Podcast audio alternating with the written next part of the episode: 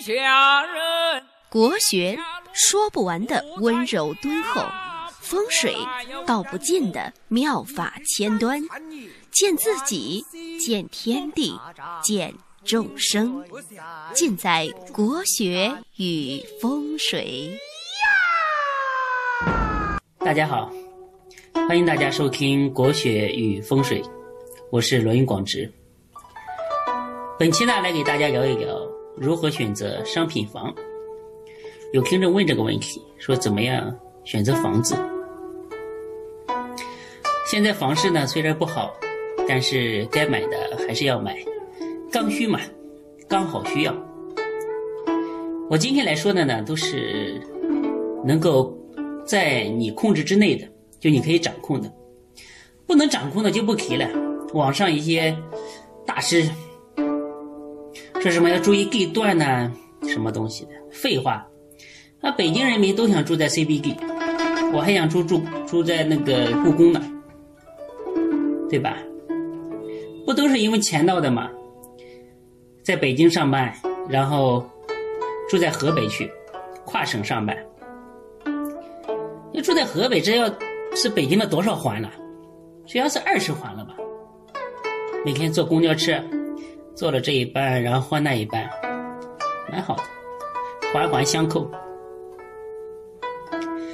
那选房子呢？第一，外环境，呃，要好，旁边不要有什么医院啊、寺庙啊这些东西，特别不要有什么立交桥、高架桥，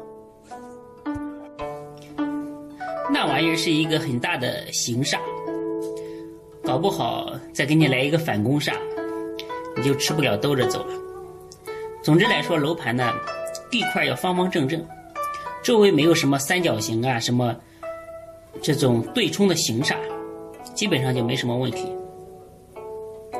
第二呢，要避开瘟神变压器，就是你要买的这栋楼的附近千万不要有变压器，东西南北这个八个方向啊都要看，那个家伙可是个大煞，可了不得，我告诉你，变压器这个东西。容易出大事情，一生就生大病，特别是肿瘤这种恶性疾病。以前我住在一个小区，就是那个悦龙新村，在十一栋，呃东南方呢有一个大的变压器。我观察了一下，我发现那栋楼啊，老头多，老太太少，每年都死一个老太太。因为东南方为坤方嘛，坤就是老妇。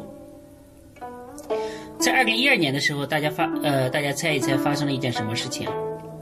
就是一个妇女啊晒被子的时候，那个晾衣架断掉了，一头从楼上栽下来，然后摔死了。那栋楼啊，只要有那个变压器，我告诉你，风水不会好，永远不会好的，永远不得安宁。第三个呢，再一个就是，因为现在很多小高层啊，它都有电梯，电梯不能对着门，但这种情况不多啊，但是也见过，现实当中也也有，电梯对着门，不是正对着，但是有一点，就是对着门，这种也是一种剪刀煞，容易家人呢容易有手术啊，容易生病，这种这种风水。剪刀的开合不是什么好兆头，哪天万一把你咔嚓了，就成东方不败了，就麻烦了。第四个是，我想想啊，第四个是楼层，楼层呢一般选在选在六层以下吧，六层以内呢最接地气，因为卦嘛，八卦。六十四卦一共才六爻，再往上就归零冲来了。高处不胜寒啊！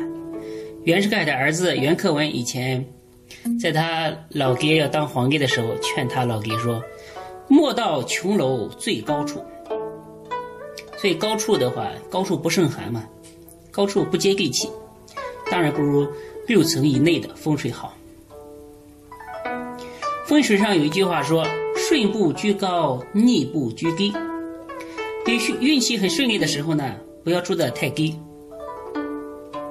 当你身处逆境的时候呢，不能住得太高。这是真话，这个是实话。还有一个呢，就是尽量不要选择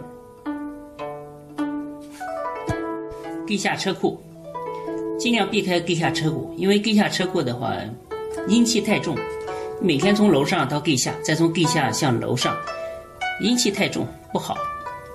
说句难听的，真的像鬼一样，每天黑咕隆咚的上去。所以，如果能买，呃，地面的车库，地面的车位，就尽量买地面的车位。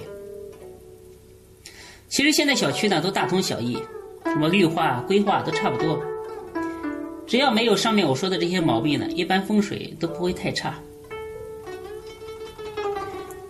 呃，接下来有时间呢，我们再讲一讲房子内部装修的这个风水的一个设计。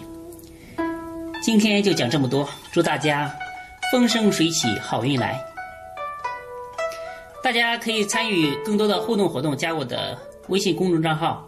发发发八九八九，发就的 F A，发财的发的拼音，发发发八九八九，谢谢大家。